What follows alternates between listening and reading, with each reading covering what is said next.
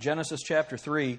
I am, uh, I don't know if you've noticed, but my, uh, if I want to speak on a subject, sometimes that subject grows.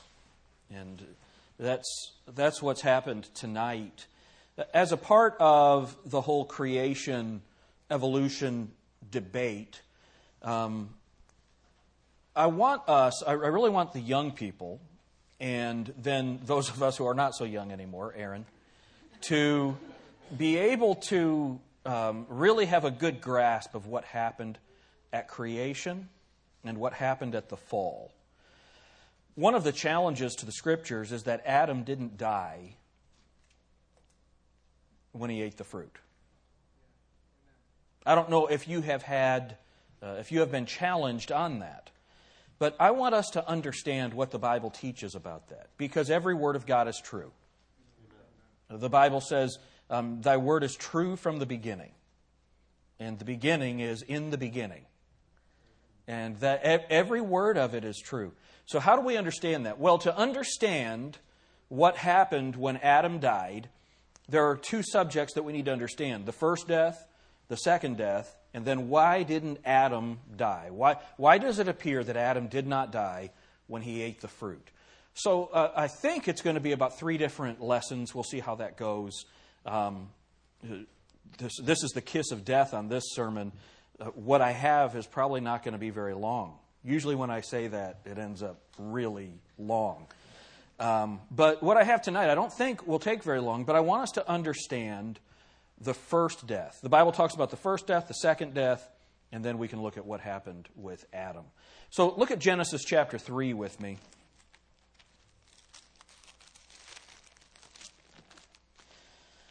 In verse 1 Now the serpent was more subtle than any beast of the field which the Lord God had made. And said unto the woman, Yea, hath God said, Ye shall not eat of every tree of the garden? And the woman said unto the serpent, We may eat of the fruit of the trees of the garden, but of the fruit of the tree which is in the midst of the garden, God hath said, Ye shall not eat of it, neither shall ye touch it, lest ye die. Now, um, sometimes people ask the question, why did God put that tree in the garden? Why did he put that in there? How many of you think that God knew they were going to eat it? Yeah, and that's why Jesus Christ is called the Lamb slain from the foundation of the world. Uh, of course, God knew it. Why did He put the tree in the garden? Because, the, and, and what's interesting is this is the whole concept of free will. And that's a discussion that people have. Do we or do we not have free will? Now, of course, we do. We do because um, they chose to eat the fruit. God put that tree in there to give people the opportunity to choose good or the opportunity to choose evil, the opportunity to choose obedience or the opportunity to choose disobedience. They chose disobedience. And the result of that was the fall and death. And we're going to see that. But the, the question of why did God put the, fruit, the, the tree in the garden, the first answer is this well, first of all, it was right for him to do that. Or was it wrong for him to do it? It was right. Why? Because everything God does is right. Is that fair? So it was right. Sometimes we look, you know, we in our human eyes, why would God do that? How could a loving God put something in there that would give people the opportunity to condemn themselves? Why would he do that? Well, because it was the right thing to do.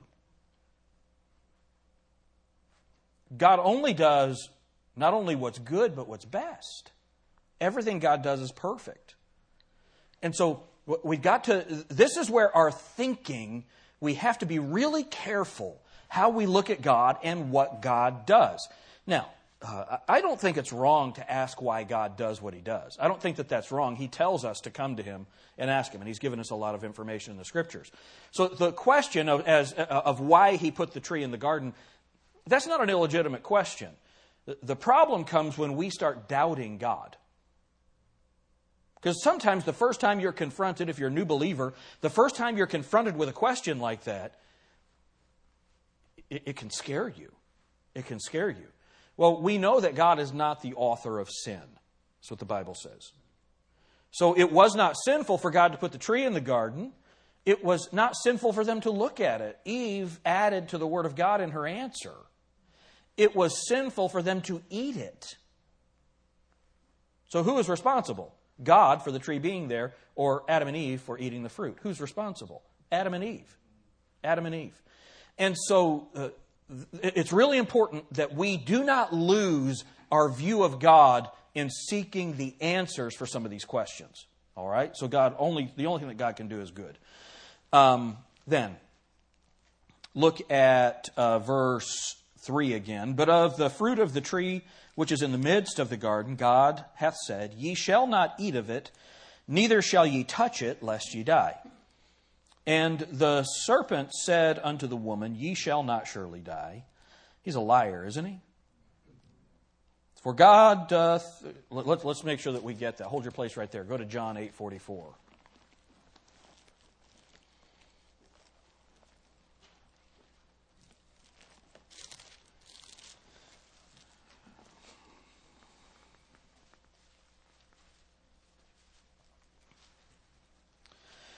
Bible says, Ye are of your father, the devil. That's Jesus. Okay? Um, ye are of your father. Can you imagine what those religious people thought when Jesus said that to them?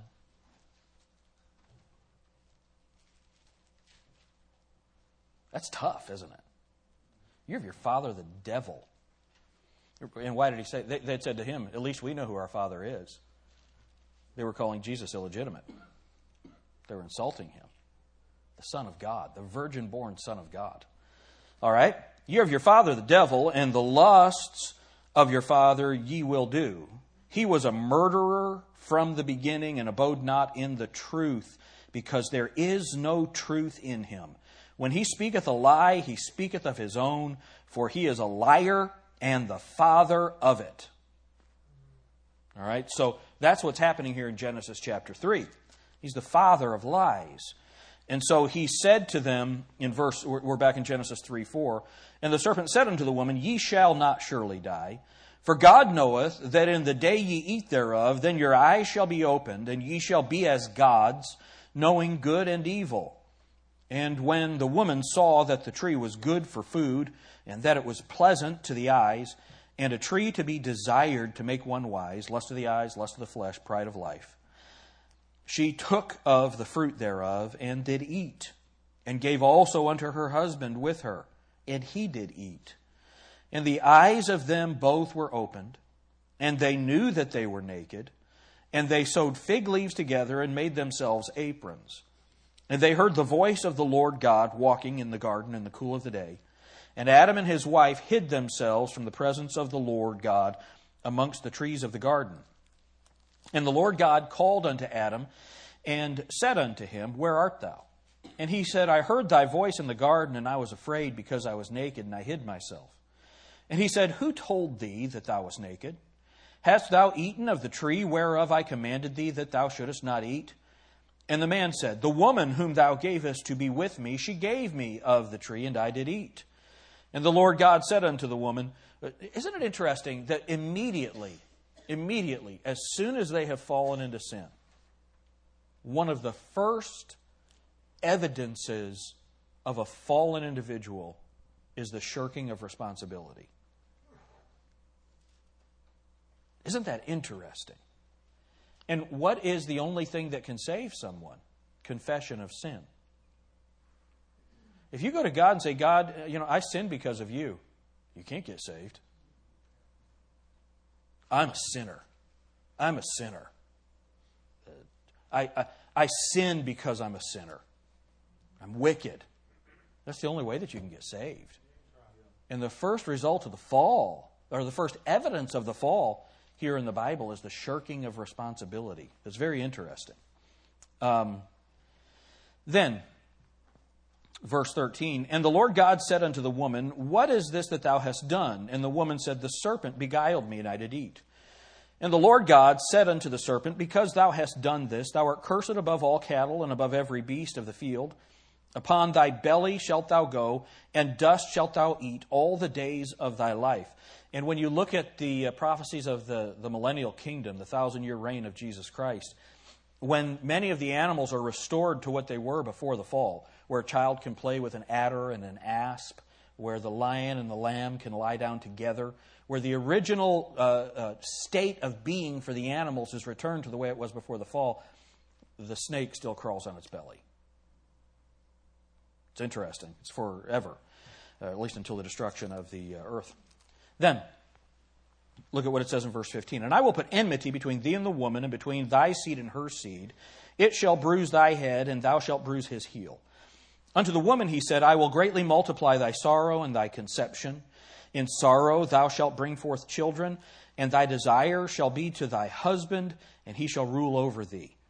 And unto Adam he said, Because thou hast hearkened unto the voice of thy wife, and hast eaten of the tree of which I commanded thee, saying, Thou shalt not eat of it, cursed is the ground for thy sake. In sorrow shalt thou eat of it all the days of thy life. Thorns also and thistles shall it bring forth to thee. Thou and thou shalt eat the herb of the field. In the sweat of thy face shalt thou eat bread, till thou return unto the ground. For out of it wast thou taken, for dust thou art, and dust and unto dust shalt thou return. Let's pray. Dear Heavenly Father, help us to understand what happened here in the garden. Help us to understand uh, so what, what your Bible says about these subjects so that we can be biblical people, that we can think biblically and discern biblically. In Jesus' name, amen. Um, one of the things that I want to, that has always been my goal here at Grace Baptist, is to free us from slogan Christianity. Because there are a lot of things, whether it's in a, in a song or in a saying, that, that are not biblical. They're just not biblical. And yet, it's so much a part of the Christian mind, the, the popular Christian mind, that we've got to overcome these things. All right? And this is one of those subjects the first death. The first death. Um, how many of you have heard someone say this? Um, that the first death is physical and the second death is spiritual. I know that I've said it. And that's very much a mistake. And we're going to look at that in we're going to look at that in the Bible and, and try to understand that. Um, and I think by the time we get done with the first and second death, we'll know the answer to why didn't Adam die before we actually get to the message, and it'll still be profitable to go through it. But let's let's try to understand this concept of the first death. Um, death begins in this chapter as a result of sin. So, what happens? The animal is killed to clothe Adam and Eve, right? And then God tells them that they're going to return to the dust of the ground. That's what it says in verse uh, 19. At the end of the verse, it says, For dust thou art, and unto dust shalt thou return. Ashes to ashes, dust to dust. Right? We've all heard that kind of. Aaron, how many times have you heard that? a million times. He does funerals, you know. Um, so let's let's do this. Let's start. Number one, facts about death. Some facts about death. Uh, look at Romans six twenty three. It's the payment for sin. It's the payment for sin.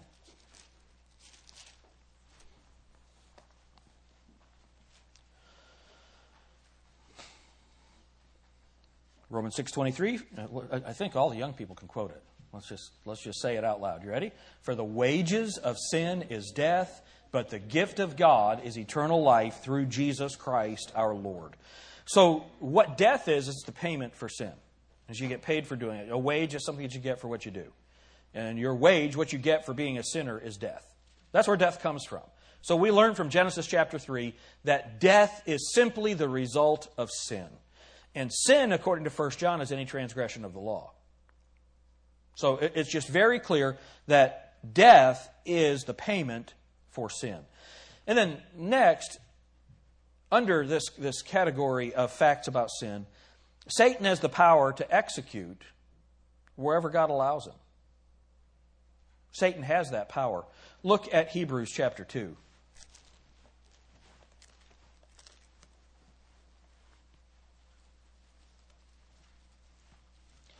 Just a comment. I think what we're doing tonight is, um, and this, this, is what we do every Wednesday night, of course. Um, I think this is so lacking in churches. You know, so much of it is about our behavior and how to help us make it through the day. Um, well, the thing that helps you make it through the day is understanding what God has told you. Amen. Amen. Do you know what the best thing that'll ever happen to you if you're saved is? Death. We'll, so we'll look at the verse in a little while. You're going to be freed from the body of this death. Amen. You're going to be with Jesus forever. You know, uh, I'm, I'm thankful that Laura is saved and we're going to be in eternity together. Now, our relationship will be different in heaven. The Bible tells us that. But we'll, we'll be there uh, forever in heaven. My children are saved. And we'll be in heaven together forever. Riley, our son, who would be 19, he's in heaven. We'll be together forever in heaven. That's fantastic. When you're delivered from the cares of this life, the ultimate healing is death or the rapture for the believer. Isn't that fantastic? Something to think about. Something to think about. Um, look at uh, Hebrews two fourteen. The Bible says, "For as much then as the children are partakers of flesh and blood, he also himself likewise took part of the same." All right, so this is Jesus. So children are partakers of the flesh and blood of their parents. Is that right? But look at what the Bible says. He also, middle of verse 14, he also himself likewise took part of the same. Why? That through death he might destroy him that had the power of death, that is the devil. It's interesting. So Satan has the power of death. But remember, death is the result of sin, it's the payment for sin. But Satan has the power of death. Is that what the Bible says here? It's very clear. It's very clear. Satan has the power of death. And isn't that what we read in John chapter 8? He's a murderer. He's a murderer. Satan has the power of death. Now, notice I said that can only happen where God allows it. Remember in the book of Job? He said, Yeah, you can, you can afflict his flesh, but don't take his life. What did Satan do? Did Satan take his life? Why not? He can't do anything that God doesn't allow him to do. That's fantastic, isn't it? That is fantastic. Now, uh, I know how we think, and some of you young people, you might have this, this thought. Well, why would God allow Satan to kill anybody? You got the wrong, that's the wrong question. The right question is why doesn't God allow Satan to kill everybody? Because what is death? What is death? It's, it's the wages, it's the payment for sin. What, what is death? It's the payment for sin. So the fact that God allows, God doesn't allow him to kill all of us, and you know that's what Satan would like to do. He would like, he's, what is he? He's the destroyer. That's what he would like to do. The fact that God doesn't let him do that to all of us is only by his grace and mercy, and more than any of us or any man in the world deserves. Okay? So death. Death. Facts about death. Um, so Satan has the power to execute where given permission. That's Hebrews 2:14, John 8:44 that we read earlier. Then the other thing is that no man, no man, no man has power over death. No man has power over death. Look at Ecclesiastes chapter 8. Ecclesiastes chapter 8. Psalms, Proverbs, Ecclesi- Song of Solomon, Ecclesiastes, Proverbs, Ecclesiastes, Song of Solomon. It's a bummer when your pastor doesn't know where the books of the Bible are, isn't it? Ecclesiastes 8, verse 8. There is no man that hath power over the Spirit to retain the Spirit, neither hath he power in the day of death, and there is no discharge in that war, neither shall wickedness deliver those that are given to it. All right, it's very clear. Man doesn't have power over death, God does. God does. Think about that with Pastor Maher there in Baghdad. It, those, those soldiers, praise God, those soldiers are out there to keep the terrorists out. Amen? But ultimately, it's God that will protect them. It's God that'll protect them. Praise the Lord. Um, all right. So, man doesn't have power over death. So, facts about death is the payment for sin. Satan has the power of it. No man has power over death. And each man dies, each man dies for his own sins. Each man dies for his own sins. Everybody look at Deuteronomy, book of Deuteronomy. And chapter 24.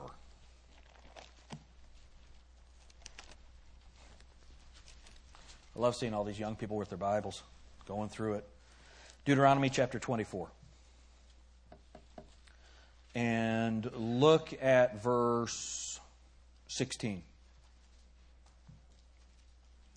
The fathers shall not be put to death for the children. All you dads are very thankful for that, aren't you? The father shall not be put to death for the children, neither shall the children be put to death for the fathers.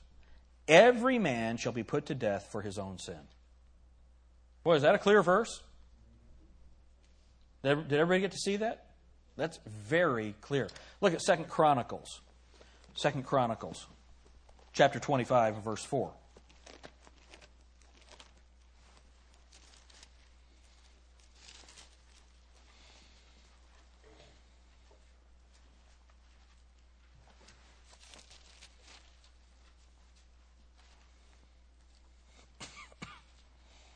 Second Chronicles chapter 25.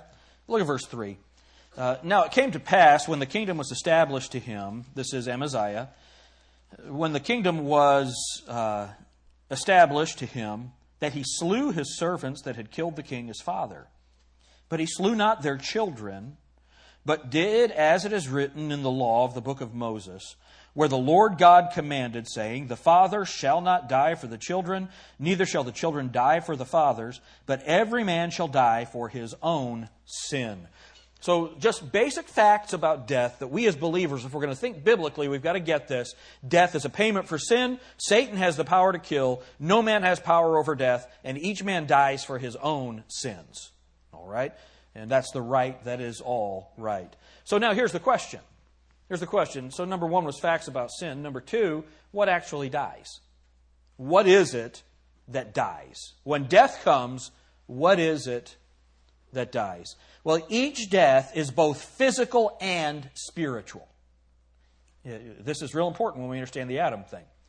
Each death is both physical and spiritual. So, number one, the body dies because of sin. The body dies because of sin. Uh, let, us look at it. I quoted it a little while ago, but look at Romans chapter 7.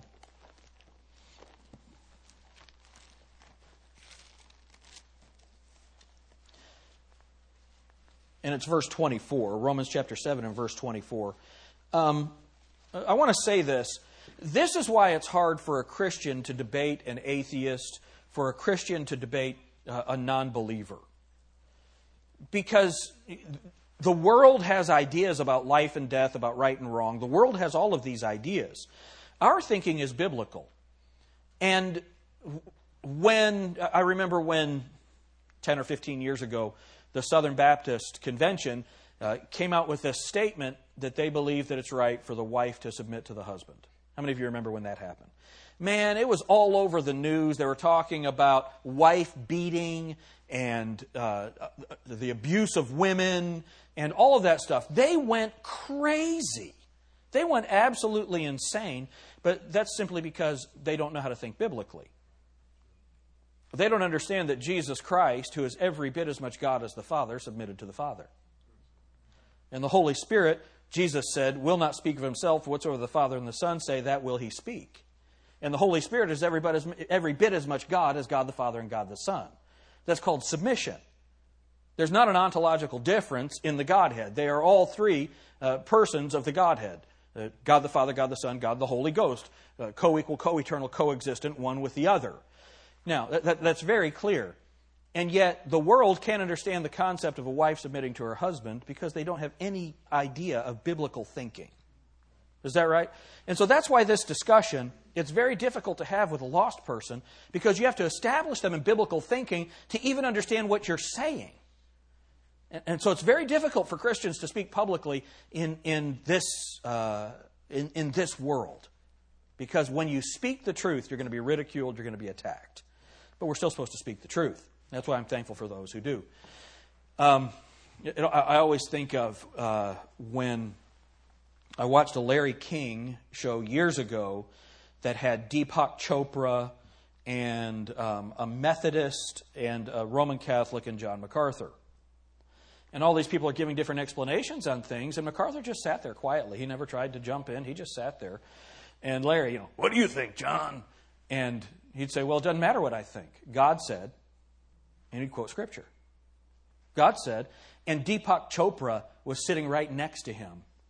And, you know, Chopra's demon possessed, if you didn't know that. He's demon possessed. If you like Oprah Winfrey, um, you need to get saved. But um, that might be a little strong. You need to act like you're saved. Um, she, or Deepak Chopra, whenever MacArthur would quote scripture, he was, he was just freaking out physically, moving around and squirming and going crazy. It was unbelievable. It was unbelievable. And people would say these other, and what happened was all three of these other clergy all came together to attack MacArthur. It was really interesting. And you should have seen MacArthur. He didn't care. Why? Because it, it wasn't his truth, it was God's truth. And yet he looked like the crazy person in the eyes of the world because the world just does not understand. Why? Because they're of their father, the devil. They won't believe in Jesus because they believe their father, who's a liar and a murderer from the beginning. That's what Jesus said. All right, so the body dies. Look at uh, uh, Romans seven twenty four, and here's the Apostle Paul. O wretched man that I am, who shall deliver me from the body of this death? Isn't that interesting? Was was Paul alive when he said that?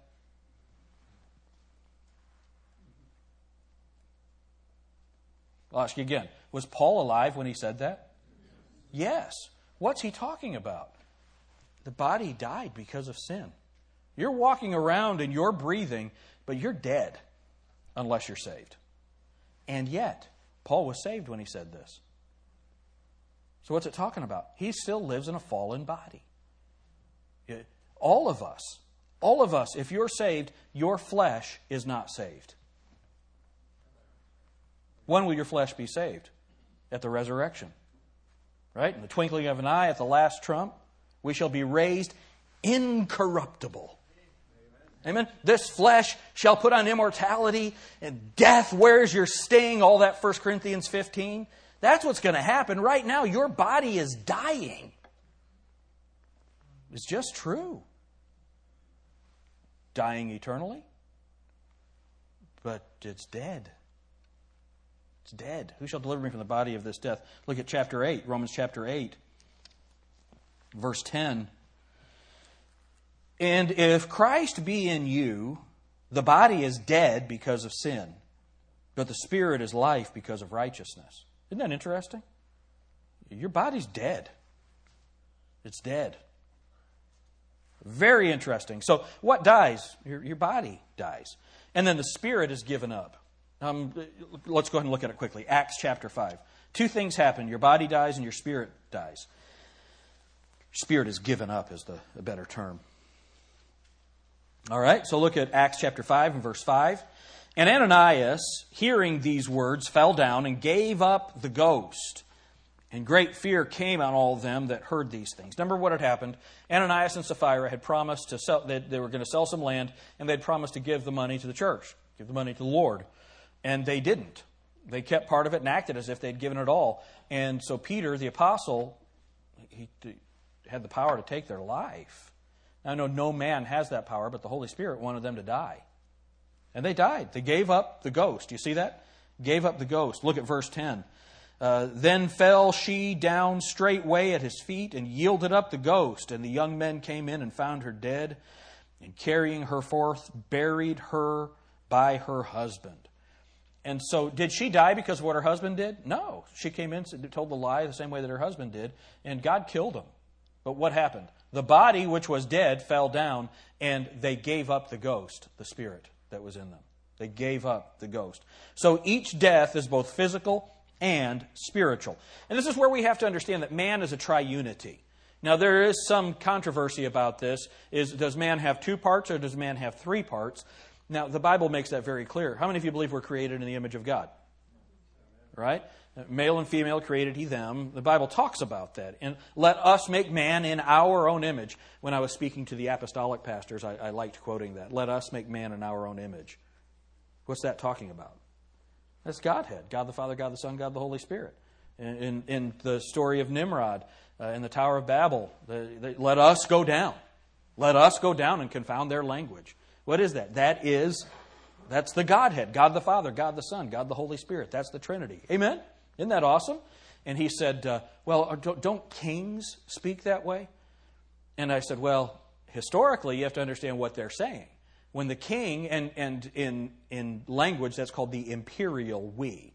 The imperial we. And kings did speak that way, and what they were saying by speaking that way is, I am God. It was blasphemy for them to say that. It was blasphemy. Now, I know some, you know, schizophrenic, roses are red, violets are blue, I'm schizo, and so am I right? Nine out of, what is it? Uh, nine out of five people don't believe they're schizophrenic. Those people might say, we, but that's because they're nuts. God says, let us, because it's the Holy Trinity. Amen? The Holy Trinity. Um, and that idea is very important for us to understand. When God said, Let us make man in our image, He made us a tripartite soul. We are body, we are soul, and we are spirit. Body, soul, and spirit. Let's see if we can find some biblical backing for that. Go with me to 1 Thessalonians 5.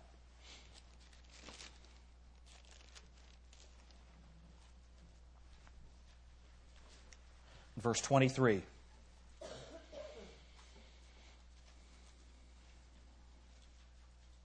First Thessalonians 5, verse 23. And the very God of peace sanctify you wholly. And I pray God, your whole spirit, soul, and body be preserved blameless unto the coming of our Lord Jesus Christ. How about that? We're body, soul, and spirit. Now, it's so funny. I remember when I was teaching through 1 Thessalonians, reading commentaries, they would say, Now, this is not teaching that man has three parts. Thanks for that. Looks like it's saying that man has body, soul, and spirit. That's what the Bible says. It's very clear. We could spend some time on that. But when Jesus said, when, when in Genesis 2 7, let us make man in our image, this is what it means to be made in the image of God. God is not short, tall, blonde, brunette, black, or yellow, but is a tripartite being. 1 John 5 7, there are three that bear record in heaven the Father, the Word, and the Holy Ghost, and these three are one. The, when, when you look at it this way, you have your spirit, the, you have the breath of life, the Holy Spirit your soul, then you have the living soul, which is the Father, then the body, and that comes from the dust of the ground, and the Word was made flesh. All of it ties together God the Father, God the Son, God the Holy Spirit, body, soul, and spirit. At the first death, someone asked, Does God have a soul? Does God have a soul? It's interesting, right? Well, the Bible says that. My soul is exceedingly sorrowful. All right? Um, at the first death, the body and spirit return to their origins. At the first death, the body and the spirit return to their origins. What are those origins? I think you'll find this interesting. Go to Ecclesiastes chapter 3.